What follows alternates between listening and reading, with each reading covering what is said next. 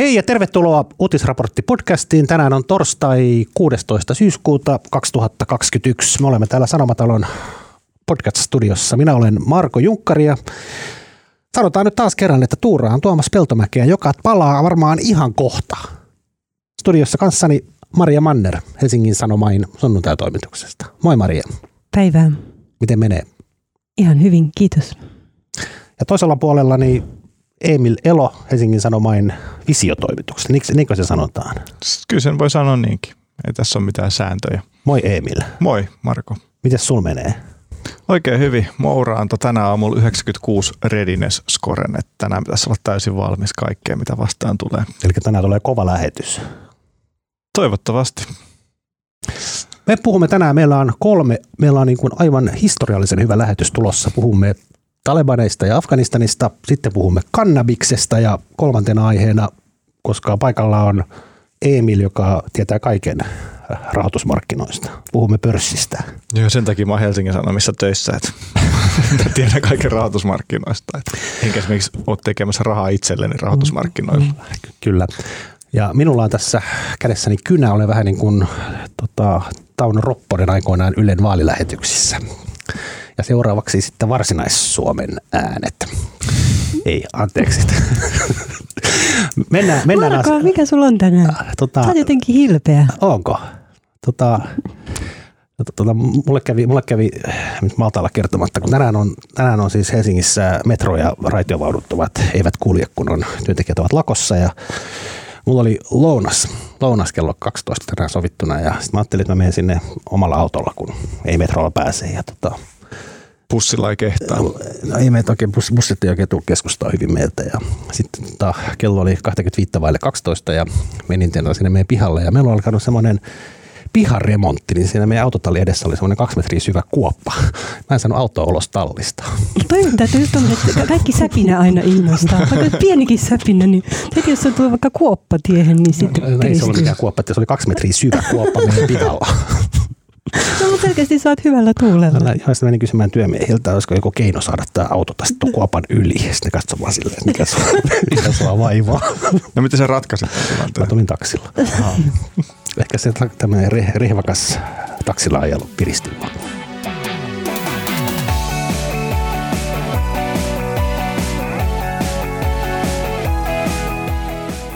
Tota, mennään asiaan. Puhutaan, puhutaan Afganistanista tässä on siis meidänkin lähetyksessä, podcastissa on puhuttu Afganistanista ja Talebanista ja tilanteesta moneen otteeseen ja valtava uutisvyöry ja tota, nyt sitten ollut vähän hiljaisempaa. Nyt sitten evakuointilennot oli ja meni ja nyt sitten vähän kansainvälinen media on, totta kai sieltä uutisoida edelleen, mutta tavallaan volyymi on laskenut merkittävästi. Tota, Emil ja Maria, mikäs Afganistanissa, mitä siellä nyt tällä hetkellä tapahtuu? Joo, sen kun tietäisi. Siellä on, on siis yhä myös ulkomaisia toimittajia jonkun verran. Se, se toisaalta musta vaikuttaa siltä, että talebanit jotenkin, niin kuin, että heillä ei ole kiire, tai ehkä he niin kuin, tietysti voi olla, että heillä ei olekaan niin ihan niin, tai se hallinto kunnossa. He, siellä on tullut tällä viikolla nyt siis, tai ei ole kiire siinä mielessä, että joku, joka tätä asiaa seurasi, niin arveli, että ehkä he tässä niin odottelevat, että länsimaiden mielenkiinto häipyy ja sitten alkaa niin toteuttaa, panemaan toimeen enemmän näitä ehkä sitten perinteisen kannattajakuntansa maailman kuvaa, mutta toistaiseksi tavallaan moni asia ollut auki, että sanotaan, että naiset voi palata töihin sitten, kun tilanne on turvallinen heille. Ja sitten toisaalta monista maakunnista tulee jo tietoa, että esimerkiksi yli 12-vuotiaat tytöt ei pääse kouluun tai naisten on käsketty käyttää burkaa ja niin edelleen, vaikka Kabulissa esimerkiksi tällaista määräystä ei ole. Mm, sieltä on toisaalta tullut nyt esimerkiksi tällä viikolla uutisia siitä niin kuin Talibanin johdon sisäisistä ristiriidoista. Ja väitettiin tässä mulla tota, Baradar, joka oli tämmöinen siis Talibanin virkaa tekevä varapääministeri, niin levisi somessa huhut, että hän on kuollut, hän oli kadonnut. Taliban julkaisi ääninauhan ja jonka mukaan hän ei ole kadonnut ja niin edelleen. Että se on kiinnostavaa sekin, että mitä Talibanin johdon sisällä tapahtuu. Ja mä itse ajattelen, että meidän tehtävä toimittajina ja uutismediana on seurata tosi tarkkaan sitä, mitä siellä tapahtuu, millaiseksi se todellisuus muodostuu. Myös EU on sanonut, että me, me, niin kuin he vaatii Talebania kunnioittamaan ihmisoikeuksia edellytyksenä sille, että sinne voidaan avata joku toimisto ja niin edelleen, niin tota, kiinnostaa nähdä, että mitä se tämmöiset ukaasit EUlta tarkoittaa ja miten näitä ihmisoikeusloukkauksia seurataan nyt jatkossa.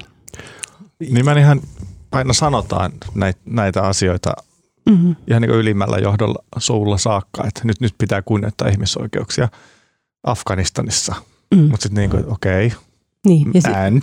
Niin. Mutta sitten mä kävin katsoa esimerkiksi Afganistanin kauppakumppaneita, että siellä oli nämä ihan peruspakistanit ja Saudi-Arabiat, mutta Saksa oli esimerkiksi muistaakseni top vitosessa. Voisi kuvitella, että siellä Saksalla voisi olla jotain vetoa tavallaan voimaa siihen. Mitäköhän kauppaa, mitä se pitää sisällään? Sitä mä en katsonut, mitä se pitää sisällään, mutta jotain sinne viedään. Niin käykö siis, niin kuin musta oli itse asiassa jostain oli näkevinä, niin että jossain oli katsottu Afganistanin ja Suomen väliset kauppatilastot ja Afganistanista on tuotu Suomeen koska se on ollut viime vai toissa vuonna, niin, niin, niin kuudella miljoonalla tavaraa jotain turkiksia. Siinä Joo. kaikki. Se maan mm. ulkomaankauppa pois lukien oppium taitaa olla aika mm. pientä. Joo, mutta siis Talebanhan, ja voi olla hyvin, että Talebanin läheisemmät liittolaiset, Kiina, Venäjä, Katar nyt ei varmaan niin painota ehkä ihmisoikeuksia kaikkein eniten, mutta se Talebanhan on, niin tulee tarvitsemaan myös ulkomaista apua paljon. Siellä on hirveä humanitaarinen kriisi ollut jo valmiiksi ja se nyt ilmeisemmin vaan pahenee. He tarvitsevat ulkopuolista rahaa ihan apua, varmaan investointeja. Ja he on selkeästi tällä kertaa kiinnostuneempia siitä, että kun ulkomaailma heidät tunnistaisi tai tunnustaisi kuin mm, mitä viime kerralla. tarvii sitä niin. myöskin. Niin on maailma muuttunut 20 vuodessa sikäli, että semmoinen ihan perku, perus lähi sisäkauppa ei ehkä enää riitä. Mm. Nyt kyllä hän tulee tarvitsemaan myös niin kuin kauempaakin kauppakumppaneita. Sitä paitsi korjaa vielä se Suomen ja Afganistanin välinen kauppa taisi olla 600 000 Joo, niin musta, että se oli vähemmän kuin 6 miljoonaa. 6 miljoonaa kuulosti aika paljon, koska se oli pari turkisnahkaa. Joo, oli vissi 600 000. Kalliita turkissa. Tota, eikö tässä ole myös samaan aikaan siis äh, Afganistanin ulkomailla olevat varat on enemmän tai vähemmän jäädytetty ja myös Afganistanin keskuspankin varannot on, mä tiedän, ainakaan ne eivät ole Talebanien käytössä. Eikö siellä tullut uusi keskuspankkiri? Ainakin netissä liikkuu sellainen meemi, joku se oli Afganistanin uusi keskuspankki pääjohtaja, jonka oli AK47 kanssa siinä työpöydän ääressä. Niin, mutta mäkin näin ton. Se oli Joo. aika mielenkiintoinen. Siis, mä luulen, että se on vitsi, mutta se ei vissi ollut vitsi. Ei, ei, ei, ei, ei se musta näyttänyt vitsiltä. Mutta siis, musta on kiva, mutta, että Olli Reidillä ei ole konekivääri, konepistoolia mukana. Mä haluaisin nähdä, millaisia nyt tapaamiset sitten keskuspankkirjan välillä on. Koska, no jo, mutta siis niillä, heillä oikeasti on varmaan niin iso työ saada se koko hallinto pyörimään, jos kuulemma sen lisäksi, että että he, mä en tiedä millaisen otteen he niin pystyvät saamaan jatkossa koko Afganistanista, että siellä halutaan niin vastarintaa Panjshirin laaksossa, mutta tulee varmaan niin kuin eri ryhmien välillä, siis tulee varmaan jossain vaiheessa taisteluja kuitenkin muuallakin, mutta siis ihan jo se kaikki niin kuin perusinfra, että he on pyytäneet joitain virkamiehiä jäämään niin kuin kuitenkin tehtäviinsä, siis liikennepoliiseja ja niin edelleen, mutta samaan aikaan pitää, että tota, siinä, siinä on varmaankin hommaa. Ja mä en tiedä, miten hyvin tai siinä on siis jo merkkejä, että nämä niin kuin, tai taistelijat sitten siellä kentällä ja kaduilla, niin ei välttämättä aina noudata niitä johdon kaikkia määräyksiä. Tota, kerros Maria. Tota, Maria, Maria on, tota, hänellä on tämä sunnuntai-toimitus Maria katsoo murhaavasti, koska hän väittää, että mä kysyn aina kysymyksiä häneltä jotenkin yllättäen. Mutta nyt tulee, ei tule, Saa tule kysyä helppo. yllättäen, mutta sä kysyt sillä tavalla, että koska Maria tietää tästä kaiken. En, mä, en, en, en pohjustanut näin. Maria on siis, Maria on Helsingin Sanomat on kertonut julkisestikin, että Maria tässä tavallaan tämän muun työnsä ohessa hän seuraa nyt aktiivisesti lähiaikoina Afganistanin ennen kaikkea mm. naisten ja tyttöjen aseman kehittymistä. Mutta kerro siis Tämä on ihan vilpitön kysymys, enkä yritä niin kuin kampittaa sua mikään maanrakoon. Kerro mulle, miten sä niin kuin seuraat sitä? Nyt kun siis mm. varmaan jossain vaiheessa olet lähdössä Afganistaniin, toivon mukaan pääset sinne, mutta niin kuin, miten sä nyt siis Suomesta käsin seuraat tätä akuuttia tilannetta ihan konkreettisesti? Mitä kanavia pitkin sä? Niin ja toistaiseksihan siellä on, tai siis on, on kuitenkin, ihmiset pystyy viestimään ja viestii, se on epävarmaa, että miten paljon sitä Taleban ehkä pystyy mahdollisesti jatkossa seuraamaan, vaikka pitääkö esimerkiksi ulkomaille yhteyksiä, mutta mä, sitten siis mä jonkun verran yhteydessä ähm, sinne siis ihan maa, maan sisälle, afganistanilaisiin siellä. Meillä on myös, no mä en vitti ehkä ihan kauheasti tässä nyt sitten sanoa, kun en tiedä, että niin, ihmisten turvallisuuden tai niin kuin sen, sen vuoksi. Sitten mä olen tietysti yhteydessä myös ihmisiin niin täällä, tutkijoihin muualla maailmassa. Mutta kyllä mä seuraan totta kai niin kuin somea aika paljon ja uutisia sieltä. Ja sinne, ää, niin kuin sanoit, että siis siellä on tällä hetkellä, varmaan Rauli Virtanen yhä edelleenkin siellä ollut siellä pitkällä matkalla, siellä jonkun verran on länsimaisia toimittajia ja sitten se huoli, mitä siellä on puhunut myös siis tietysti toimittajien kanssa, jotka on siellä, niin se huoli on tietysti se, että asettaako siellä vaaraa myös paikallisia silloin, kun työskentelee ja kuinka vapaasti siellä pystyy mm. esimerkiksi puhumaan tai asettaako vaaraan paika, ulko, siis paikallisia avustajia, että kun yleensähän kun vaikka Hesarikin lähtee juttumatkalle tai nyt mm, jos on selvitellyt mahdollisuuksia lähteä sinne juttumatkalle, niin sitten meillä on aina se paikallinen avustaja eli fikseri, joka sitten auttaa järjestämään siellä haastatteluja, niin, niin voiko heille koitua niin kuin jälkikäteen sitten ongelmia. Tällaisia asioita miettinyt. Mutta siis niin, suorat yhteydet ihmisiin ja tietysti täällä oleviin afganistanilaisiin ja sitten some ja uutislähteet. Kyllä se toistaiseksi tulee, mutta onhan sellainen välillä, kun on ollut mielenosoituksia, niin sitten tulee tieto, että Taliban on sulkenut, niin katkaissut internetyhteydet tai määrännyt katkaisemaan internetyhteydet tietyllä alueella, vaikka Kabulissa. Joo. Miten onko se, kun sä oot seurannut sitä vähän tarkemmin, niin onko ne tekemässä Kabulista tällä hetkellä sellaista ns. Kulissikaupunkia, missä missä Taleban voi niin esitellä länsimaille, että et hei, että näin hyvin meillä menee täällä, näin, täl, näin toimiva yhteiskunta meillä on täällä Afganistanissa nyt Talebanien alla, mutta sitten todellisuus on niin ihan toisenlainen siellä Kabulin ulkopuolella. No siis selkeästi Talebanilla on menossa jonkunlainen PR-kampanja Joo. ulospäin, että ulkomaalaisia toimittajia kohdellaan eri tavoin kuin paikallisia. Sieltä on tullut tosi ikäviä raportteja siitä, että miten paikallisia toimittajia on kadonnut, pahoinpidelty, ruoskittu, siis ihan aiheutettu mahdollisesti pysyviä vammoja ja esimerkiksi paikallisia aktivisteja ja niin edelleen. Ulkomaiset toimittajat on saaneet työskennellä, mutta ei mitenkään täysin niin kuin vapaasti, että he tarvitsevat luvan Talebanilta, tai tarvitsee luvan Talebanilta ja pitää aina kysyä eri tilanteessa uudestaan ja se, että musta se ei vaikuta kuitenkaan vielä miltään kulissikaupungilta sikäli, että se tilanne vaikuttaa aika niin tav- tavallaan voi sanoa vakalta, siis siinä ei vakalta, mutta siis yhtäältä pommitukset, on niin kuin, pommitukset ja itsemurhaiskut on toistaiseksi niin kuin lakanneet ja esimerkiksi joku ISIS ei ole kuitenkaan ilmeisesti kyennyt tekemään Kabulissa iskuja sen lentokenttäiskun jälkeen.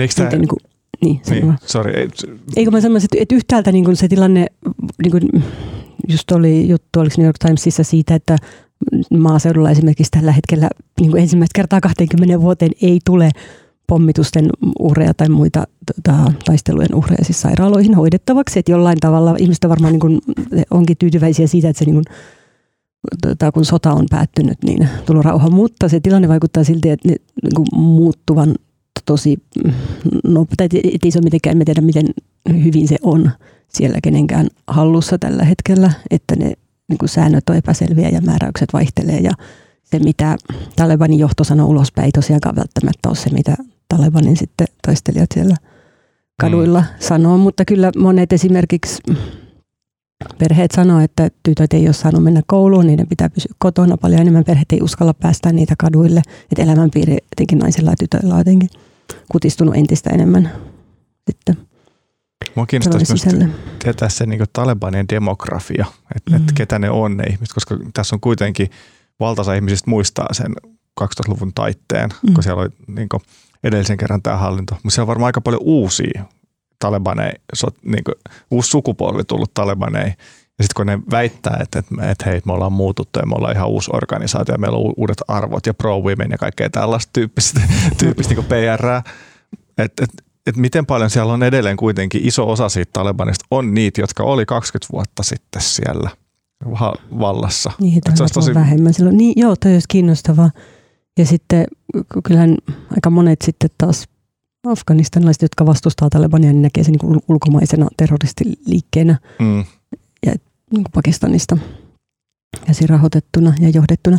Ehkä sellainen tuohon länsimaailman hiljaisuuteen siihen, kun mä sanoin, että Taleban niin kuin odottaa tavallaan, että niin me, me ei tiedetä, miten kauan tämä PR-kampanja jatkuu, missä vaiheessa he alkaa sitten ehkä, niin, kuin, niin tai millaiseksi todellisuus muodostuu, että saako naiset ylipäätään sitten palata töihin tai, tai kouluihin, tai esimerkiksi vaikka se sääntö, että yliopistossa pitää naisten ja miesten opiskella erikseen, niin kuin joko verholla erotettuna, erotettuna tai niin, että naiset opettaa naisia, niin se käytännössä luultavasti tarkoittaa sitä, että naiset ei pääse yliopistoon, koska ei vaan ole niin paljon naisopettajia opettamaan. Että niin ne voi ulospäin niin kuin näyttää, että muodollisesti, että annamme naisten kouluttautua, mutta sitten käytännössä se vaikutus on se, että naiset ei pääse opiskelemaan. Mutta se, mitä mä olin sanomassa tästä lähisimaista, kiihdyn tästä aiheesta, mä huomaan, oli se, että mä ihmettelen kyllä tässä vaiheessa esimerkiksi Suomen hallituksen hiljaisuutta ja toimia, vaikkapa sen suhteen siellä on edelleenkin maassa Suomen kouluttamia naistoimittajia, jotka, joista osa on yrittänyt päästä pois sieltä ja tästä oli Suomen Kuvalehdissäkin joku aika sitten juttua. Ja meidän ulkoministerimme tuntuu olevan niin kuin todella hiljaa aiheesta. Kyllä, tästä päästäänkin. Erotan, että koska tässä on vähän tämmöinen odottava hetki tulevaisuuden suhteen ja kukaan ei tiedä mitä tapahtuu ja kauan PR-kampanja kestää, niin mennään, lähestytään asiaa tälleen niin kuin retrospektiivisesti. Katsotaan vähän taaksepäin. Mm. Tuo toimista Maria jo aloitti. Siis Maria Manner, Paavo Teittinen ja Jussi Konttinen teki tämmöisen mainion jutun viikko sitten, kun se tuli, missä kuvattiin Viikko tämä. Suomen, Pari kaksi viikkoa sitten, mm. Suomen evakuointioperaation ja sen käänteitä ja oli aivan huikean hieno ja yksityiskohtainen selostus tästä asiasta. Ja vaikka operaatiossa niin kuin, operaatio onnistui varmastikin erinomaisen hyvin, mutta nyt samaan aikaan on virinnyt keskustelua. Ylellä oli Sara Rigatelli juttu siitä itse asiassa, että miten vähän Suomi on evakuoinut näitä Suomea auttaneita afgaaneja sieltä verrattuna moneen muuhun maahan. Ja tota, miten, sano Maria, sä, niin kuin, miten hyvin Suomen nyt ei puhuta evakuointioperaation tekniikasta, vaan ylipäätään. Miltä, miltä tämä nyt tällä, tässä, tässä ajassa näyttää? Miten hyvin Suomi on toiminut? Miten reilusti Suomi on toiminut tässä? Jos miettii sitä niin evakuointioperaatiota pari, pari ne viikkoa, mitä se kesti, niin jo siinä varmaan tehtiin, kun tuota, se onnistui varmaan monella tapaa lopulta hyvin. Mun nähdäkseni evakuointipäätökset tuli aika myöhään ja etenkin se viimeinen vartioiden evakuointitavartioita koska evakuointipäätös tuli tosi myöhään. Mä, se mitä ulkoministeri, mä niin itsekin mietin sitä, että olisiko, että joillain mailla olisi myös niin humanitaarinen lista, Ranska otti listoille aktivisteja ja mm, taiteilijoita ja ihmisoikeusaktivisteja, Britannia oli samanlainen. Miksi Suomella ei ollut sellaista? Ihan hyvä kysymys. Mä haluaisin ehkä nähdä niin kuin, niin kuin tarkemmin vielä ehkä tietoa siitä, että mitä muut Pohjoismaat oikeasti kykeni tekemään ja tai, mitä päätöksiä siellä tehtiin ja keitä sieltä pystyttiin tuomaan. Että joku sellainen kattavampi selvitys siitä olisi varmaan ihan olisi kiinnostava lukea tai vertailu. Mm, olisiko ne evakuointipäätökset pitänyt tehdä aikaisemmin? Esimerkiksi alkaa valmistautua siihen, koska ulkoministeriöstäkin sanottiin, että oli jo keväällä tavallaan selvää, että niitä paikalta palkattuja voida jättää sinne. Ja kuitenkin se muodollinen päätös tuli vasta 13. elokuuta. Mutta selittyykö sillä, että eihän tavallaan kukaan, vaikka varmaan olisi pitänyt tietää, mutta pystynyt arvaamaan, että Taleban ei myöskään jenkit, joilla nyt varmaan on paras länsimainen tiedustelutieto Afganistanista, ei nekään pystynyt ennakoimaan, että Taleban parissa päivässä kävelee sen maan yli. No ei parissa päivässä, mutta eihän se nyt niin kuin jollain aikavälillä ollut mitenkään täysin niin kuin tai täysin odottamaton. Se menee ainakin vuosta jotain. Mm. Niin, mutta sitten jos kuunteli vaikkapa afganistanilaisia naisaktivisteja tai joitain muita ääniä paikan päältä, niin kyllä se oli koko ajan semmoinen asia, mistä ne varoitti. Itse asiassa kun mä kat, luin taaksepäin noita uutisiakin, niin kyllä se ajatus siitä, että Taleban niin kuin saamaan haltuunsa, niin ei se ollut mitenkään ihan semmoinen niin elokuussa, että oho, näin voi käydä. Ja mm. ulkoministeriössäkin tätä asiaa oli selkeästi harkittu ja pohdittu aikaisemmin. Sitten se, että siinä vaiheessa kun oli selvää, että sieltä evakuoidaan ihmisiä, niin olisiko pitänyt silloin tavallaan tehdä kattavampi lista – no, tai olisiko sitä voitu saada enemmän ihmisiä siinä aikana pois. Mä en ole ihan varma se, mihin ulkoministeriö tavalla vetoa on se, että että pyrki osumatarkkuuteen, että niin kuin saamaan sieltä oikeasti pois ne ihmiset ainakin, joita ne piti kiireellisimpinä evakuoitavina, kuten vaikka nämä lähetystön paikalla palkatut työntekijät ja vartioista semmoiset näkyvissä rooleissa. Että jos olisi tehty niin kuin isompi lista, niin olisi ehkä voitu saada määrällisesti vähän enemmän ihmisiä, mutta ei välttämättä kaikki niitä, joita pidettiin niin kuin kiireellisimpinä evakuoitavina. Mutta sitten ehkä se niin kuin edelleen se kysymys kuulee, että entä nyt sitten, kun niin kuin jälkiviisautta on tietysti, tai kaikki tämmöinen kritiikki voidaan sitten määritellä jälkivisa,udeksi ja kuitata sillä, mutta entä nyt? Mm. Et siellä on kuitenkin näitä nais, niin kuin näkyvissä rooleissa olleita Suomen kouluttamia naistoimittajia, niin miksi ulkoministeriö ei halua edes yrittää ottaa niitä tällä hetkellä? Nyt se nyt kuitenkin vähän stabiili ulko- tilanne, stabiilimpi tilanne tällä hetkellä. Että voisi kuvitella, että nyt olisi helpompi, ettei tarvitse lähteä niin rynkkyjen kanssa sinne evakuoimaan. Niin pystyykö siis, sieltä, onko se teknisesti niin, mahdollista, onko se mahdollista ketään?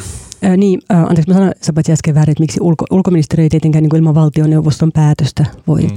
vaan päättää tuoda sieltä ihmisiä.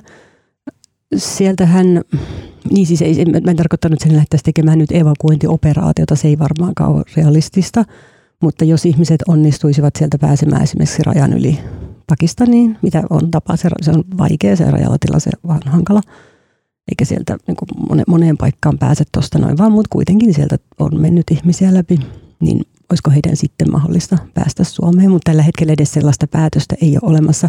Se, että se tilanne olisi stabiili, niin mä en, mä en ole ihan varma, niin kuin miltä, ettei se niin kuin, vaikka Afganistan, siellä kuitenkin niin kuin koko ajan on pahoinpidelty, on kadonnut aktivisteja. Tuota, mä tarkoitin lähinnä sitä niin kuin, esimerkiksi lentokentän ympäristöä, mm. että et, et, et, et, siellä esimerkiksi se ISIS-K, niin se ei ole tällä hetkellä niin uhka esimerkiksi, että et, et, niin lentokentällä voi, onko se mikä siellä on siellä tilanne esimerkiksi lentokentällä tällä hetkellä, että olisiko se mahdollista jostain Kabulin lentokentältä hakea jotain ihmisiä? Mä luulen, että se ehkä vaatisi kun ne, nehän siis antoi sen määräajan elokuun lopussa, että okay. voi olla, se, se oli siis niin kuin, että se, se, tota, se oli silloin niin kuin tarkkaa, että siihen, siihen mennessä pitää poistua, niin mä luulen, että se, että Suomi alkaisi nyt, että voitaisiin me sittenkin tulla vielä takaisin. niin, vielä kerran niin se ei ehkä voi olla, että tuota, ja ulkoministeriön evakuointipoppo ei nyt siihen veny, mutta, tuota, mutta joka tapauksessa niin kuin tähän ulkoministeriö on tehnyt tai ei ulkoministeriö, vaan ulkoministeri esimerkiksi ei ole ymmärtääkseni esittänyt valtioneuvostolle edes sellaista, että Suomi pyrkisi jotenkin aktiivisesti auttamaan näitä naistoimittajia, jos he pääsisivät pois maasta. Ku, kuinka pitkä se lista, jos nyt otetaan, jos Suomella olisi ollut laaja lista, eli olisi tuotu vaikka nyt nämä Suomen kouluttamat naistoimittajat ja muut kaikki tahot, jotka on jollain tavalla jelppinyt Suomea tai on jotenkin suoraan ollut Suomeen kytköksissä, niin miten pitkästä nimilistasta puhutaan? No sitten se, no sit se olisi varmaankin siis kyse, jos puhuttaisiin nyt niistä, jotka on Suomea, Suomelle työskennelleet tai jotenkin Suomen rahoittamissa hankkeissa – ja kun toimineet, niin, niin se olisi varmaan satoja, ehkä tuhansia ihmisiä. Tietysti sen lisäksi siellä on vielä Suomen kansalaisten tai täällä oleskeluluvalla olevien perheenjäseniä, mutta esimerkiksi niitä naistoimittajia, kun mä just kysyin sitä joskus joku aika sitten, että kuinka paljon niitä on, niin siis niitä naistoimittajia yhteensä satoja, mutta semmoisissa keskeisissä rooleissa, vastuuasemissa toimineita on kuitenkin paljon vähemmän. Et, et ei se, ja nyt vartioistahan sanottiin, että Suomi lopulta evakuoi noin kolmanneksen siinä, siellä toimineista. Ja sitten tehtiin esimerkiksi päätörajauksia siitä, että minkä jälkeen työskennelleitä otetaan. Niin, niin tota, voi tietysti sanoa, että mä ymmärrän, että he haluavat antaa lupauksia, joita ei voida pitää, jos heitä ei voi mennä sinne evakuoida, evakuoitavaksi, mutta jos ei edes ole tavallaan niin kuin tavoitteena auttaa heitä, niin, he, niin silloin mm. siihen ainakaan mitään mahdollisuuksia. Mm. Tota, ehdotan, että mennään vielä tässä meidän retrospektiivisessa tarkastelussa vielä pidemmälle. Mennäänkö sinne mm. 20 vuoden taakse? No mennään. Mennään. Tota... Mä olin yläasteella vai ala-asteella. Minkä ikäisiä tänne palkataan töihin? No niin. tota, etenkin nyt Yhdysvalloissa siellähän on käyty tämmöistä niin kuin hyvinkin kriittistä itsetutkiskelua koko Afganistan operaatiosta, joka niin kuin kyllä kaikilla mittareilla kokonaisuutena 20 vuoden aikana, niin menihän se niin kuin aika totaalisesti mynkkään. Että tavallaan ei Afganistanin, siellä ei tämmöistä kansalaisyhteiskuntaa ole yhtään sen enempää nyt kuin oli 20 vuotta sittenkään ja näin edespäin. Ja nyt Talebanilla on hallussa koko maa, mihin ei kuitenkaan aikaisemmin Kyllä. pystyneet. Ja jenkit, jenkit käytti, en nyt muista lonkalta summia, mutta sanotaan ziljardeja tämän operaation rahoittamiseen. Tämä on maksanut todella paljon. Siellä on kuollut valtava määrä amerikkalaisia ja valtava määrä afganistanilaisia lopputulos on surkea ja sitten sieltä jenkit tulee vähän niin kuin häntä koipien välissä ja tämä saattaa olla myös niin kuin Bidenin, presidentti Bidenin poliittiselle kannatukselle niin kuin jonkinlainen en tiedä, tokeneeko se tästä enää. Se on aika paljon. Se viisi, mun mielestä oli approval rating oli 55 tai jotain ennen ja nyt se on joku 45. Kyllä, eli tällä on myös isot poliittiset, poliittiset vaikutukset, mutta unohdetaan nyt Amerikka. Olihan siellä myös piskuinen Suomi mukana ja tota, en myös tässä nyt on Jotkut poliitikot on heittänyt, että kumminkin puhutaan nyt miljardiluokan tavallaan kuluista Suomenkin kannalta. Raha nyt ehkä ole se pääpointti, mutta niin kuin, kertokaa se, miksi sinne niin kuin, ehkä tämä, ja Suomessahan ei ole käyty, mikä on sinänsä vähän yllättävää, niin eihän täällä ole käyty tämmöistä niin kuin itse tutkiskelua, että miksi sinne ylipäätään niin kuin mentiin ja oliko tässä mitään järkeä?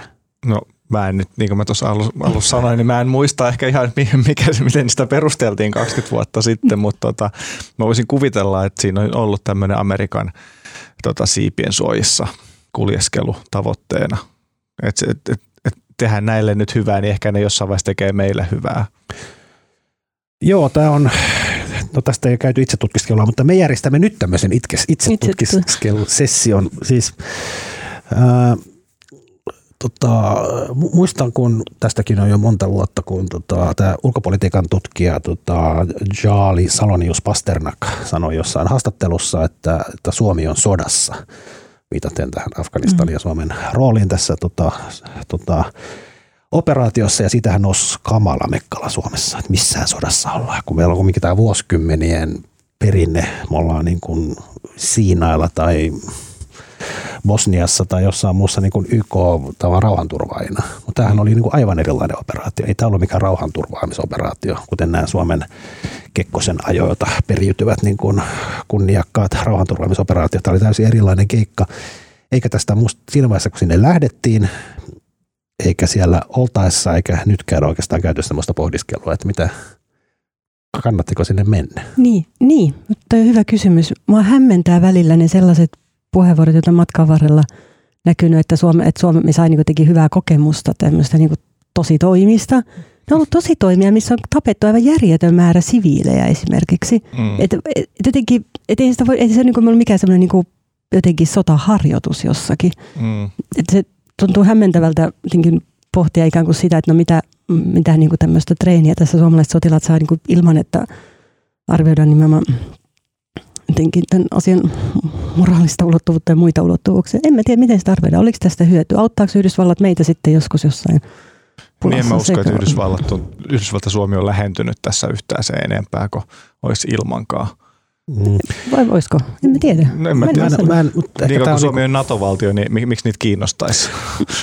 mutta jos mä nyt siis tässä itselläni ei ole tästä mulla ei ole vastauksia eikä kauhean vahvaa näkemystäkään, mutta jos asia nyt kääntää niin kuin Suomi olisi tehnyt toisin, jos muistelee sitä, niitä aikoja, kun Emil oli siellä tota, päiväkodissa, niin, niin tota, ala-asteella.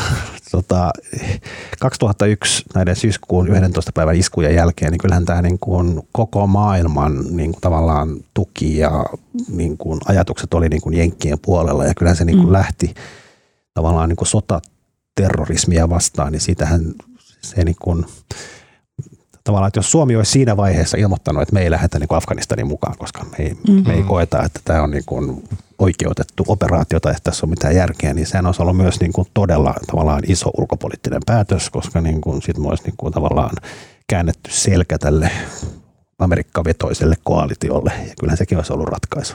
Miten se sitten perusteltiin aikanaan? Kertokaa mulle senseit. Miten Suomessa sitä keskustelua käytiin silloin, kun Suomi lähti sinne? No, mä en myöskään suoraan sanoen muista. Tämä tuli vähän, tämä osio, tämä, tämä on sinänsä äärimmäisen kiinnostava jutun aihe. Että kyllä siis käytiinhän siitä siellä, Suomessa oli myös kriittisiä ääniä ja tota, ymmärtääkseni tota, Erkki Tuomio ja Tarja Halonen eivät ne olleet niin innostuneita tästä kaikesta kuin ehkä jotkut muut poliitikot Suomessa. Mutta tota. Mutta eikö Halonen silloin kuitenkin presidenttinä siunasi, tota, siunasi päätöksen? Mutta se ei tarkoita, että hän oli innoissaan niin, siitä. No, no ei. Tätä, niin, mä haluaisin oikeasti, musta tästä tarvittaisiin koko operaatiosta joku semmoinen perinpohjainen selonteko. Tietysti voi, niin kuin, musta olisi kiinnostava lukea tarkemmin, että mitä ne perustelut, mitä silloin ajateltiin. Ehkä ei kukaan ei ehkä voinut nähdä, että miten traagisesti tämä etenisi ja päättyisi lopulta. Välttämättä vaikka silloin alkumetreilläkin tehtiin ilmeisesti aika paljon virheitä siinä, niin kuin, miten, mitä siellä, niin kuin, siellä paikan päällä, mitä siellä alettiin tekemään, kehittämään sitä maata tai yrittämään kehittää. Mutta joku sellainen kunnollinen analyysi, selvitys, selonteko siitä, että mitä suomalaiset, missä kaikessa suomalaiset sotilaat ovat osallisena, mikä se niin kuin merkitys, hyöty on, miten tätä niin kuin, operaatiota nyt arvioidaan, niin se olisi minusta tosi, tosi tarpeen. Joo, no tästä päästäänkin. Maria mainitsi nämä suomalaiset sotilaat. Siellä on ollut, siellä on ollut iso, iso määrä suomalaisia sotilaita. En tässä tarkkaa määrää muista, mutta tässä oli eilenkö se oli vai toissapäivänä Hesarin toimittaja Laura Halmisen mainio, mainio tai kiinnostava, kiinnostava juttu. Hän kertoi niin yhden Afganistanissa palvelleen suomalaisen sotilaan kautta hänen sitten jälkikäteen Suomeen palattuaan kokemia tämmöisiä, mikä se nelikirjaiminen? PTSD. PTSD, eli niin tämmöisiä... Posttraumaattinen stressi. Ja tämä reaktio. kyseinen sotilas, mikä ei esiintynyt siinä sit oikealla nimellään, mutta hän oli palannut Suomeen ja sitten niin kuin vuosia myöhemmin johtuen hänen omassa henkilökohtaisessa elämässä Suomessa tapahtuneista kriiseistä, avioerosta ja jostain muusta, niin, niin hänelle rupesi sitten tavallaan palautumaan mieleen erilaista tämmöisiä, erilaisia karmeuksia, mitä hän oli siellä Afganistanissa ollessaan nähnyt, muun muassa niin kuin lasten kaltoinkohtelua ja se, että joku pieni, joku pieni lapsi oli muun muassa, niin kuin, joka oli pitänyt, joku orpolapsi, joka oli pitänyt toimittaa johonkin lasten kotiin, niin oli kadonnut siinä matkalla sun muuta ja todennäköisesti tullut tapetuksi.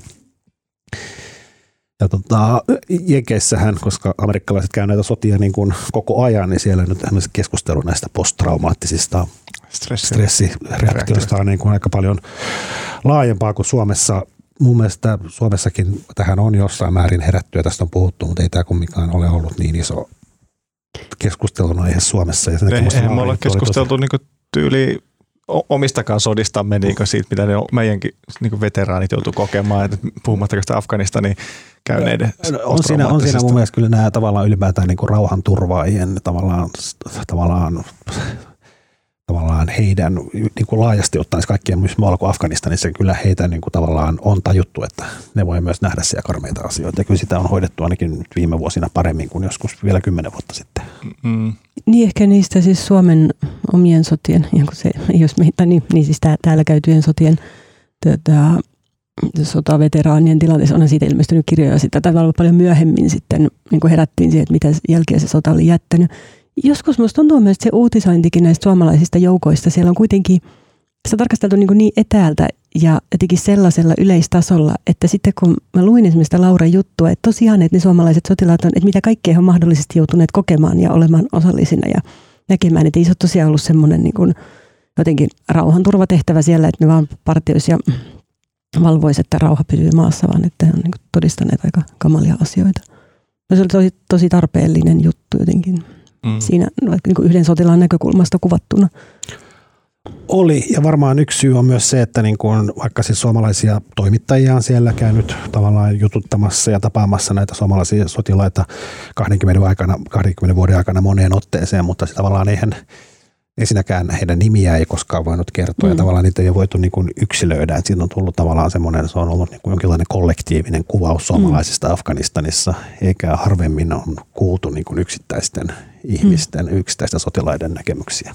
Mm. Joo, se olisi kyllä hyvä kuulla niin kuin lisääkin siitä, jos joku määräisi jonkun selonteon tehtäväksi. E-, eiköhän tämmöinen tehdä, ja tästä nyt on kai ymmärtääkseni jonkinlaista keskustelua käyty, että kyllähän, mm. kai, kyllähän kai tämä kannattaisi katsoa, ettei tehdä samoja virheitä seuraavalla kerralla. Toivottavasti mm. seuraava kerta ei tule. Aina pitää lisätä nämä. Tämä johtuu, kun Emil on kato niin nuori, että se on vielä tämmöinen idealistinen ja uskoo parempaa tulevaisuudesta. maailmasta. Mutta tiedättekö, että mä sain jonkun siis äh, koskettavan lukijapalautteen tai törmäsin ihmisen kadulla, en tässä mainitse, mutta päiväkodin pihalla ja lähetti mulle sitten vielä sähköpostina lukijapalautetta ja nimenomaan Afganistanista. Ja se jäi mun mieleen, koska se tavoitti jotain siitä mun omasta kokemuksesta. Mä siteraan nyt varmaan lonka muistivaraisesti vihkoin takasta meille pieleen, mutta se ajatus oli se, että hän pohti, että miksi tämä Afganistan on koskettanut täällä niin paljon. Että se tuntui jollain tapaa niin kuin oman lapsuuden ja nuoruuden lopulta. Ja, ja se liittyy ehkä siihen, että se niin kuin, silloin niin kuin Talibanin kaatuminen ja Yhdysvaltojen johtama operaatio sinne osui niin kuin, mullakin just oman nuoruuteen, tai siihen mä olin varmaan aloittamassa silloin yliopisto-opinnot, ja se jollain tapaa, niin kuin, sillä oli vielä semmoinen niin naivi semmoinen nuoruuden usko, että maailma menee eteenpäin ja asiat muuttuu paremmiksi niin kuin jollain tapaa jossain vaiheessa. Ja nyt tuntuu, että maailma menee jotenkin niin kuin takapakkia ihan hirveän väärällä tavalla. Se johtuu, tämä mun kyynisyys johtuu siitä, että mä muistan sen Neuvostoliiton hyökkäyksen Afganistaniin. Ai pahus. Niin. Tota, mennään seuraavaan aiheeseen. Puhutaan vähän huumeista. Suomessahan ei tällä viikolla oikeastaan muusta puhuttukaan. Siis vihreät, Vihreillä oli viikonloppuna puoluekokous. Siellä oli puoluekokous aloite, missä ehdotettiin kannabiksen laillistamista. Laillistaminen tarkoittaa, jos mä nyt lyhyesti kerron nyt nämä termit, että puhutaan tämmöistä, puhutaan niin kuin depenalisoinnista, mikä on se lievin muoto. Se tarkoittaa sitä, että jos jollakulla on omaan käyttöön tota, polttaa pilveä tai sitten on, on pieni määrä hallussa, niin siitä ei, se on edelleen lain vastaista, mutta siitä ei konkreettisesti rangaista. Sitten on dekriminalisointi, mikä on jo tavallaan aikaisemmin ollut esimerkiksi vihreiden tavoitteena. Se tarkoittaa sitä, että tota, tämä oma käyttö ja pienen määrän hallussapito ei olisi enää laitonta. Tämä on aika yleinen, esimerkiksi THL on sitä mieltä ollut jo monta vuotta, että itse asiassa kaikkien huum- kaikki huumeet pitäisi dekriminalisoida, eli oma käyttö ja pieni hallussapito ei olisi enää laitonta. Ja pointtina siinä on muun muassa se, että se helpottaa huumeiden käyttäjän hoitoon saamista, koska hän ei, hän ei ole syyllistynyt rikokseen, vaan häntä mm. voidaan hoitaa. Hänellä on pienempi kynnys mennä hakemaan apua. Ja toisaalta se, että jos se on laitonta, niin silloin on tämä huumekauppias ja huumeiden käyttäjä on tavallaan molemmat samalla puolella siellä lain sen aidan siellä rikollisella puolella, niin siinä on mm. isompi kynnys sillä käyttäjällä sitten myös paljastaa sitä myyjää. Ja sitten niin kuin raskain tai raskain toimi tai radikaalein toimi on sitten kannabiksen laillistaminen, mikä tarkoittaa sitä, että sen lisäksi, että se ei, se ei, ei ole, kuten voi termistäkin päätellä, se ei ole enää laitonta, mutta sitä ruvetaan myöskin niin kuin sen saatavuus jollain tavalla varmistetaan. Eli käytännössä siitä tulisi saman tyyliin kuin nyt myydään viinaa tai lääkkeitä, eli se, kun meillä on apteekkeja, niin sitten tulisi joku tämmöinen myymälä valtion koordinoima ja säätelemä myymäläketju, jossa myytäisiin sitten kannabista tai sitten, kuten Oslo Soinivaara ehdotti, niin sitä myytäisiin sitten alkossa, että siellä olisi chileläisten punaviinien takana olisi semmoinen kannabishylly, mistä voisi ostaa, mm. ostaa pilveä. Tota, tästähän nousi, kuten arvata saattaa, tota, tämmöinen hyvin vilkas ja sekava ja sanotaan vaihteleva tasoinen keskustelu, missä on niin kuin tota, argumentit on ollut aika lailla tuttuja puolin ja toisin. Sitten vihreiden uusi varapuheenjohtaja Atte Harjanne on kiertänyt kaikki mahdolliset haastattelupaikat selittämässä tätä vihreiden päätöstä. Ja tota, nyt tämä kohu tästä sitten laantuu ja sitten ei varmaan tapahdukaan mitään. Että eihän tämä, kaikki muut puolueet jo ehti jo ilmoittaa, että heille ei kannabiksen laillistaminen kaikki nyt eduskuntapuolueet. Laillistaminen ei käy. Vasemmistoliitto taitaa olla ainut puolue, jolle sopisi tämä dekriminalisointi. Kaikki muut on kaikkeen ei. Ja tämä nyt on siellä vihreiden, tämä on vihreiden puolue, vihreän puolueen tavoite ja tota, tuskinpa tämä asia tästä etenee yhtään mihinkään. Mutta tota, mitä te sanotte, milläs mielellä, tai mä, jos mä esitän teesin, että voitte kommentoida sitä, koska samalla tavalla kuin mä muistan, kun Neuvostoliitto hyökkäsi Afganistaniin, niin mä muistan myös, tota, mä muistan myös aika monta kannabiskeskustelua. Ja mun mielestä ne on niin kuin, mun väite on se, että siis tavallaan sen keskustelun taso ei juurikaan ole parantunut, mutta sen keskustelun niin kuin semmoinen volyymi ja tämmöinen kiihtymyksen taso on nyt pienentynyt. Että musta tästä ei tullut semmoinen myrsky kuin on tullut monta kertaa aikaisemmin. No sen voi varmaan niinku todistaa tilastoista tai niinku hakea argumentit sille keskustelun kiihtymiselle tilastoista – muistaakseni 50-luvulla syntyneistä suomalaisista, onko se 8 prosenttia on koittanut kannabista. 60-luvulla se oli joku alle 20, olisiko ollut 15 prosenttia, mutta sitten taas oma ikäpolvi 80-90-luvulla syntyneet 40 prosenttia suomalaisista mm. on käyttänyt kannabista. Musta siinä on ihan hirveä sukupolviero niin. ja myös ihan siis sitäkin kautta, että matkailee, koska onhan niin tosi pitkään se tehnyt joku pilven polttaminen aika monessa maassa niin hätkähdytä ketään, siis ihan meillä niin. Keski-Euroopassakaan. Ja sitten täällä se on kuitenkin edelleen, niin, kun, ei, ei ehkä enää tabu, mutta se suhtautuminen siihen on tosi erilaista. Ja siinä on ihan selkeä sukupolviero. Mä muistan joskus omasta nuoruudestani semmoisen tilanteen, kun olin vanhemman sukulaisrouvan kanssa kaupungilla ja siellä oli sellainen pieni pieni hamppumarssi, että joku ehkä satakunta ihmistä vaati hamppuvapaaksi Aleksanterin kadulla ja sitten tämä sukulaisnainen oli siinä, herra jestas, onko Suomessa noin paljon huumeiden käyttäjiä. ja sitten me jotenkin kavereiden kanssa oltiin tosi huvittuneita siitä. Totta kai siinä on eronsa, siis on ollut kaikki vapputaipaleet ja muut, jotka on kokeillut 60-luvulla. Oliko vapputaipale? Se on LSD. Niin, LSD, niin sen mä muistan. Että, mutta se on ollut kuitenkin aika pieni porukka, joka on mm. siinä niin kuin hippiaatteen mukana. Niin siis, silloin. Musta, tai mä seuraan tätä keskustelua ja aika monen ikätoverin kanssa seurataan tätä keskustelua niin kuin vähän sivurajalta, että, että niin kuin Riku Rantalasen taisi eilen niin kuin hyvin tiivistä, että on tosi uuvuttavaa. Että, on niin kuin, että, että onko jengi koskaan, tai niin onko jengi käynyt viimeisen viiden vuoden aikana vaikka yössä – tietääkö niin ihmiset oikeasti, miten paljon nykyään käytetään huumeita. Siis mä en ole varmaan Suomen tulon jälkeen kertaankaan ollut baarissa tai yökerhossa, sillä mä en olisi ainakin niin kuin, aavistaisi, että tässä jossain tilanteessa olisi jotain huumeiden käyttöä läsnä tai huumeiden myynti. Se on yleistynyt ihan hirveästi siis, Helsingin yöelämässäkin. Joo, joo. Siis me, esimerkiksi mä olin Turussa kesällä paljon, hengasin mm. siellä, niin yhdellä baarilla, niin siellä oli joka kerta, kun siellä kävi vessassa, niin siellä oli tota dealeri. Ja se, se sai hengata siellä, kaikki tiesi, että se on siellä. Mm. Ja jos sä halusit sieltä jotain, niin sen kun kysyit vaan, itse tietenkään kysynyt. Mutta tavallaan toi on niin se volyymi, millä nykyään mennään. Mm. Ei se niin kuin, että, että jos sä kysyt joltain junnulta, että että onko pilvi laillista, niin ei se varmasti tiedä, onko se laillista. Ei sitä kiinnosta, niin kuin, että onko se laillista no, vai laitonta, koska silloin sipuli puhelimessa se tavalla, että se saa sen, jos se haluaa. Se ei, niin kuin, se, se ei vaikuta sen mm. käyttöön mitenkään, onko se laillista vai laitonta.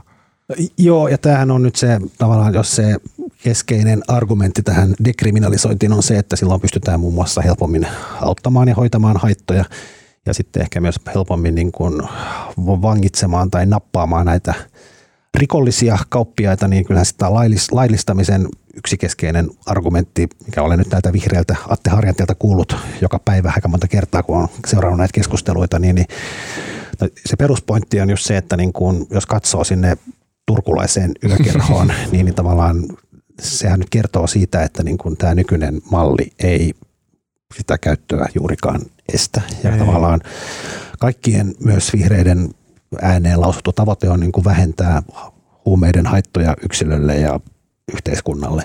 Ja jos nykyinen malli ei toimi, niin sitten voisi koittaa jotain muuta. Tästä se vihreiden ajattelu lähtee. Ja sitten tämä laillistaminen on se keskeinen argumentti on sit se, että sit se olisi niin kuin yhteiskunnan kontrollissa ja myös yhteiskunta pystyisi, siitä, pystyisi verottamaan sitä. Eli jos se olisi siellä chileläisen punaviinin vieressä, niin, niin sit sitä maksettaisiin verot. Niin, me, pakko mennä, tämä on aihe, johon mulla ei ole mitään erityisen vahvaa kantaa. Ja, mm. Mutta ymmärtääkseni siis THL, THL-tyypithän on siis, se oli minusta jossain vaiheessa kiinnostavaa huomata, että ne ja kun radikaalit äänenpainot tuli just vaikkapa THLstä, tai kun avoin, joka alkoi vaatimaan... Sanon väliin, se itse asiassa ei ole kyllä kauhean radikaali kanta, no, koska se on WHO-kanta ja joo, se on, niin kuin, se on siis, tutkijayhteisön niin kuin konsensuskanta. Joo, ei, ei, ei, siis radikaali vaan niin kuin Suomen poliittisessa kyllä, keskustelukulttuurissa. Kyllä. Ei se maailmalla ole mitenkään. Mm. Siis maailmalla se on ehkä niin kuin, siis muuttunut valtavirraksi niin kuin monessa paikassa. Mutta siis tässä suomalaisessa keskustelussa ikään kuin, että ne on kuitenkin jo useita vuosia tavallaan nimenomaan THL on esittänyt dekriminalisaatiota. Mutta ymmärtääkseni mm, niin kuin aika monet päihdetutkijat on kuitenkin sitä mieltä, että, niin että laillistaminen ei olisi Suomen oloissa välttämättä järkevää. Ja onhan meidän päihdekulttuuri oikeasti aika omituinen. Joskus välillä mua häiritsee myös sellaiset argumentit, joissa käytetään jotain vaikka niin kuin Yhdysvalloista – osavaltioita, joissa on laillistettu kannabis ja on sellainen, että katsokaa mihin se johti että niin todisteena, että, että se ei ole vaikka lisää käyttöä. Mun on vaikea ajatella, että Kalifornian kokemukset olisi ehkä sellaisena, kertoisi siitä, mitä Suomessa tulisi tapahtumaan, että on meidän päihdekulttuuri sellainen, että jos tähän nyt, niin kuin, että jos ajatellaan, että jonkunlainen laillistaminen varmaan lisäisi kuitenkin jossain, kyllä se varmasti lisäisi kannabiksen käyttöä, jossain ryhmissä, koska on ihmisiä, joille se, että se on laillista tai laitonta, niin varmaan hillitsee halua mm. käyttää ja kokeilla. Toki meidän päihdekulttuurikin on varmaan aika sukupolvisidonnaista, että onhan THLn tilastojen mukaan nykynuorten päihdekäyttö tosi paljon vähentynyt verrattuna edellisiin sukupolviin. On, ja toi on musta, itse asiassa Marian pointti on musta kauhean olennainen. Mä tota, mä olin itsekin eilen tästä keskustelemassa Alfa TVllä kaikista maailman paikoista. Alfa TVllä mä itse asiassa tota, samasta asiasta siinä mielessä puhuu, että vaikka Suomessa nuoriso käyttää enemmän huumeita kuin aikaisemmin, mutta jos vertaa nyt niin kuin myös Colorado osavaltio Yhdysvalloissa, missä on laillistettu, niin kyllähän siis Coloradon nuoriso, niin kuin heidän tavallaan huumekulttuurinsa on aivan erilaista kuin mm. Suomessa. Siellä se on niin kuin, siellä high schoolissa vetää kaikki, mm. vähän liioitellen, mutta siis mm. siis se, että tavallaan me ei voida niin kuin, että jos Coloradossa sielläkin on vähän ristiriitaisia tuloksia, miten se on vaikuttanut, mutta se tavallaan se, että Coloradossa joku vaikka nyt vähentää kannabiksen käyttöä, niin se ei tarkoita, että sama tapahtuu Suomessa, Joo, koska aivan. kulttuurit on täysin erilaiset. Mm. Ja sitten meidän esimerkiksi päihdehoito on tällä hetkellä siinä jamassa ja etenkin nuorten päihdehoitopaikka on aivan liian vähän. Se on todella, todella polttava ongelma. Niin musta tuntuu jotenkin hurjalta ajatukselta laillistaminen tällaisessa tilanteessa. Mä, mutta mutta mä, en ole, mä en ole tässä niin oikeasti paras asiantuntija. Tämä on vaan jotenkin mun semmoinen niin näppi tuntumaan. Silti musta tuntuu vihreiltä, edelleen mä mietin, että miksi he ei niin tyytyneet siihen vaatimasta dekriminalisaatiota, joka tuntuisi järkevämmältä tavoitteelta poliittisestikin niin, näissä oluissa. Mm. En mä tiedä, mä, mä oon siinä mielessä samalla linjalla, mulla ei niinku mitään kantaa. Mun baja ei ole niinku niin, niin jännä juttu, että se jotenkin liikuttaisi mun elämääni suuntaan tai toiseen henkilökohtaisella tasolla. Mutta mua jotenkin häiritsee se keskustelukulttuuri, miten tästä keskustellaan, että nyt niinku kirjoitetaan kolumne jostain. Tänään mikä, missä lehdessä oli, oli joku kolumni, mikä mä luin, että joku kaveri oli saanut psykoosin, koska se oli koittanut kannabista. Taisi niin. olla joo. Niin kuin, että, että ah, toi on niin väsyttävää tuommoinen niin yksi, toi kuulostaa semmoiselta, että niin ensimmäinen kannabispiikki voi tappaa keskustelulta, mikä ei niin kuin, että se on, se on niin, niin 83, vuoden 83 keskustelu. Että, että jos sitten keskustellaan, niin mennään sitten näiden WHO ja THL ja otetaan niin kuin, realistinen ikkuna siihen, miltä Suomi nykyään näyttää, mitä Suomen päihdekulttuuri nykyään on ja niin kuin keskustellaan niillä argumenteilla, eikä niillä olla yksittäisillä kaverin kaverilla, joka on niin kuin saanut psykoosin, kun se oli ollut jossain niin kuin Grateful Deadin keikalla vuonna 1973. Joo, mä, jos mäkin sanon nyt, että mukaan ei ole selvää kantaa tähän. Mä ymmärrän, siis kaverini, kaverini sai psykoosin argumenttiin pystyy vastaamaan niin kuin sillä, että, niin kuin, että sehän on saanut sen psykoosin nykyisen tavallaan huumausainelainsäädännön mm. aikana, että tämä ei niin kuin, nykyinen malli ei estänyt sitä psykoosia niin. nytkään, että kannattaisiko tehdä jotain muuta. Mutta toisaalta mä ymmärrän myös tämän kaverini sai psykoosi-argumentin, koska kyllähän siis huumeilla, niin kuin, vaikka porttiteoria kuulemma ei pidä paikkaansa ja näin, mutta kyllä huumeet niin kuin myös on aiheuttanut aika paljon inhimillisiä tragedioita Joo siis, mua, mua, joo, siis sama mua häiritsee niin sit näiden niin suurimpien kannabiksen laillistajien laillistamisen puolustajien niin argumenteissa se, että että ihan kuin kannabis ei olisi niin kuin myös päihde tavallaan, että onhan se vaarallista. Ei se niin mm. niin hyväksi ole ihmiselle välttämättä vetää, vetää niin. pajaa. Ja sitten oli, Carlos Simojoilla oli minusta kiinnostava pointti STTn uutisessa, siis tämä päihdelääketieteen asiantuntija, siitä, että nykyisin itse asiassa markkinoilla olevat kannabistuotteet on vah, selkeästi vahvempia kuin mitä aikaisemmin. Eli jos silloin Marko meidän nuoruudessa, tai, niin tota, ää, siis, niin oli paljon oli miedompi, että hän, hänen kysymyksensä oli se, että onko siis me, meidän niin tutkimustieto ajantasasta, että jos, puhut, jos kun keskustellaan kannabiksen haitoista ja vaikkapa kehittyville aivoille ja kaikille muille, niin niin, että on, onko meillä tarp- riittävästi ikään kuin tietoa siitä aineista, jota nykypäivänä markkinoilla liikkuu? Hmm. Mä, mä vielä yhden kysymyksen, sitten vaihdetaan aihetta, koska musta tässä niin kuin yksi tämmöinen jotenkin ehkä kaikkein kiehtovin asia tässä on se, että nyt niin kuin – tosiaan, en tiedä oliko tämä vihreille poliittisesti viisasta vai ei, että ne ottivat tämän laillistamiskannan. Jotkut ovat mieltä, että ei ja jotkut ovat mieltä.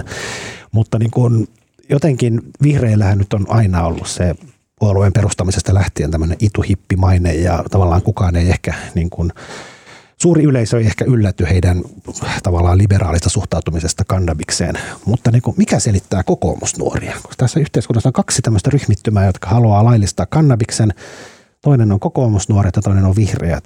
Miksi kokoomusnuoret? No, Siellä se... niin kuin Matias Pajula, tämä kokoomusnuorten puheenjohtaja, tota, vuolaasti kiitteli vihreitä puoluekokouspäätöksestä ja näin edespäin. Mutta miksi kokoomusnuoret? No, Emil, selitä. Turkulaisena saa selittää kokoomusnuorten puolesta.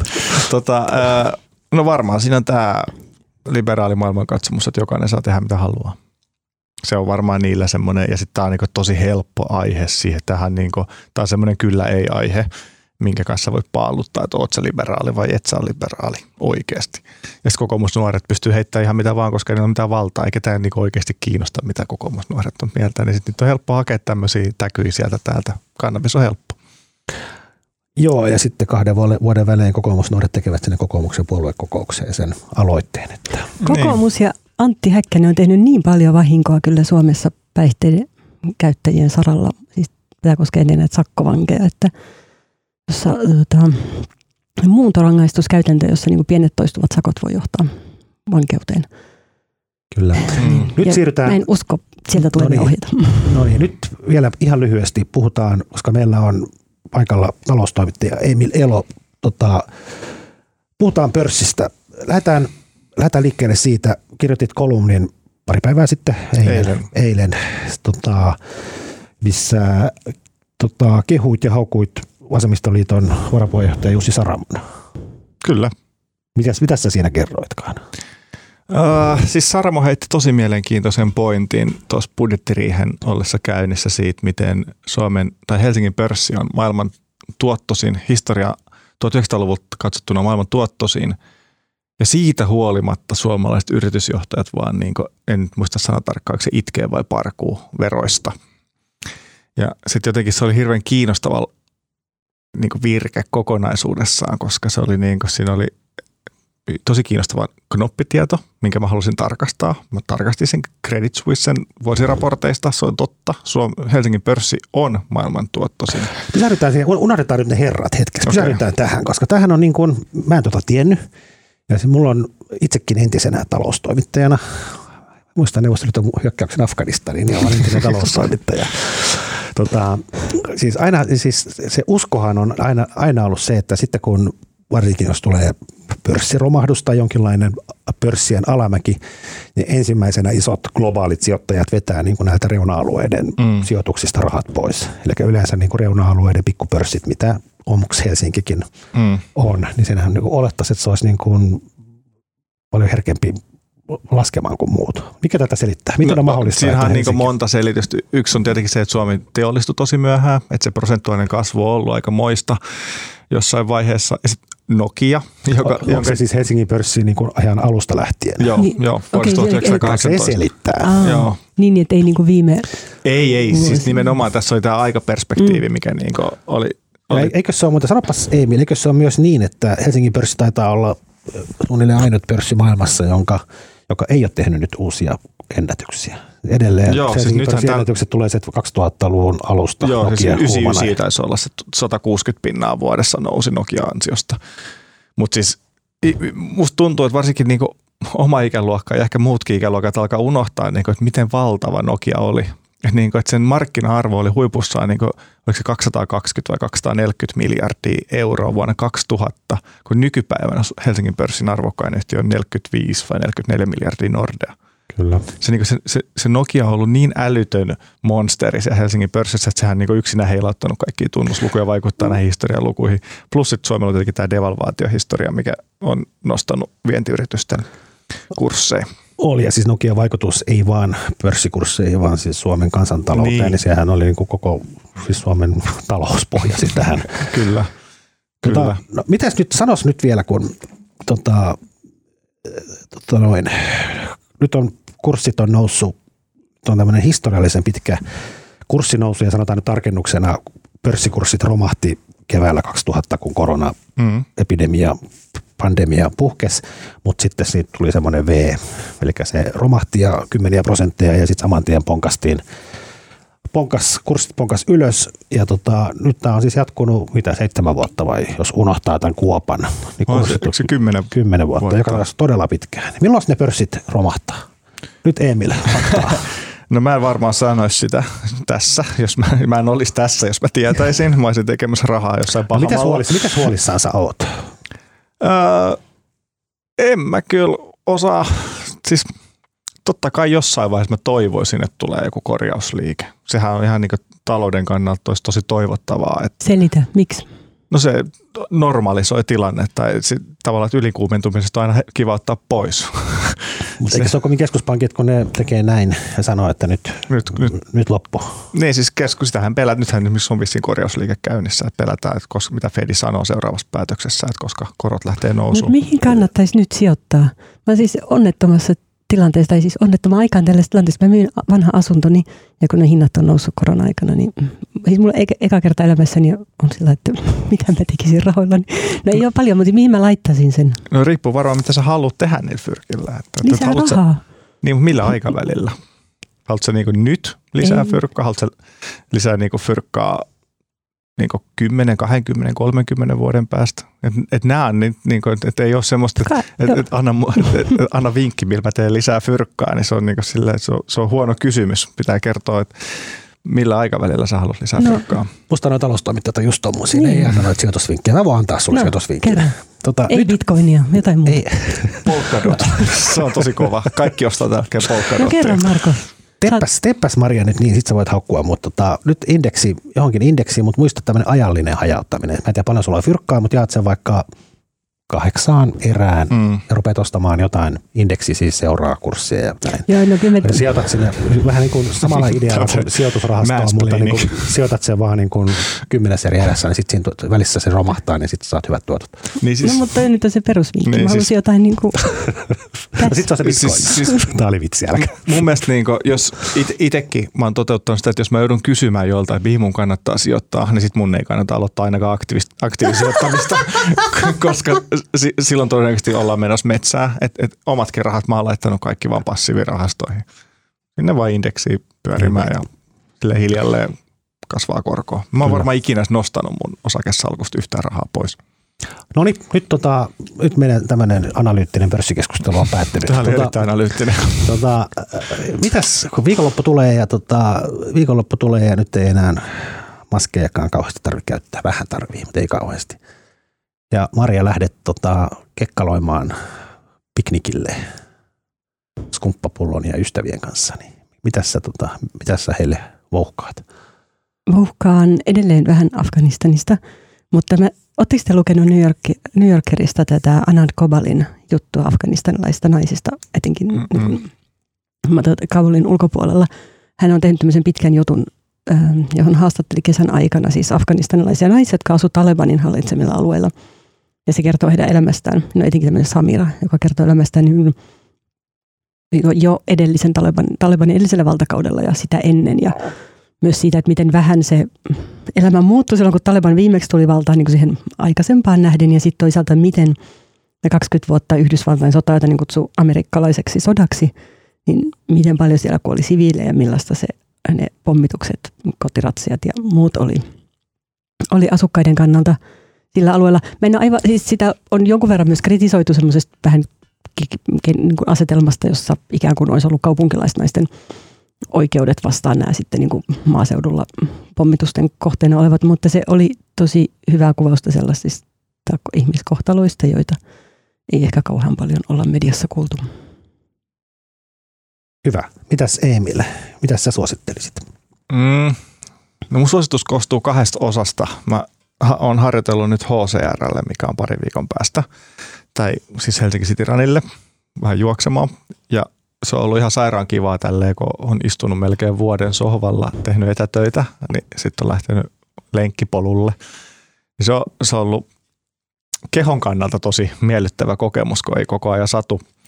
Sitten mä aloitin, ed- viime viikolla mä aloitin sille, että mä kuuntelen Kind of Blue, siis Milesin kohtuullisen legendaarisen levyn juostessa. Se ei yhtään juoksu musaa, mutta sitten se sopii kuitenkin tällaiseen syksyiseen niin Helsinkiin tosi hyvin, vaikka niin juoksee näennäisesti kovaa. Eli tavallaan mä suosittelen Milesin kuuntelua, se on niin maailman parasta syksymusaa, plus mä suosittelen juoksua, koska ihmiset vois liikkua vähän enemmän.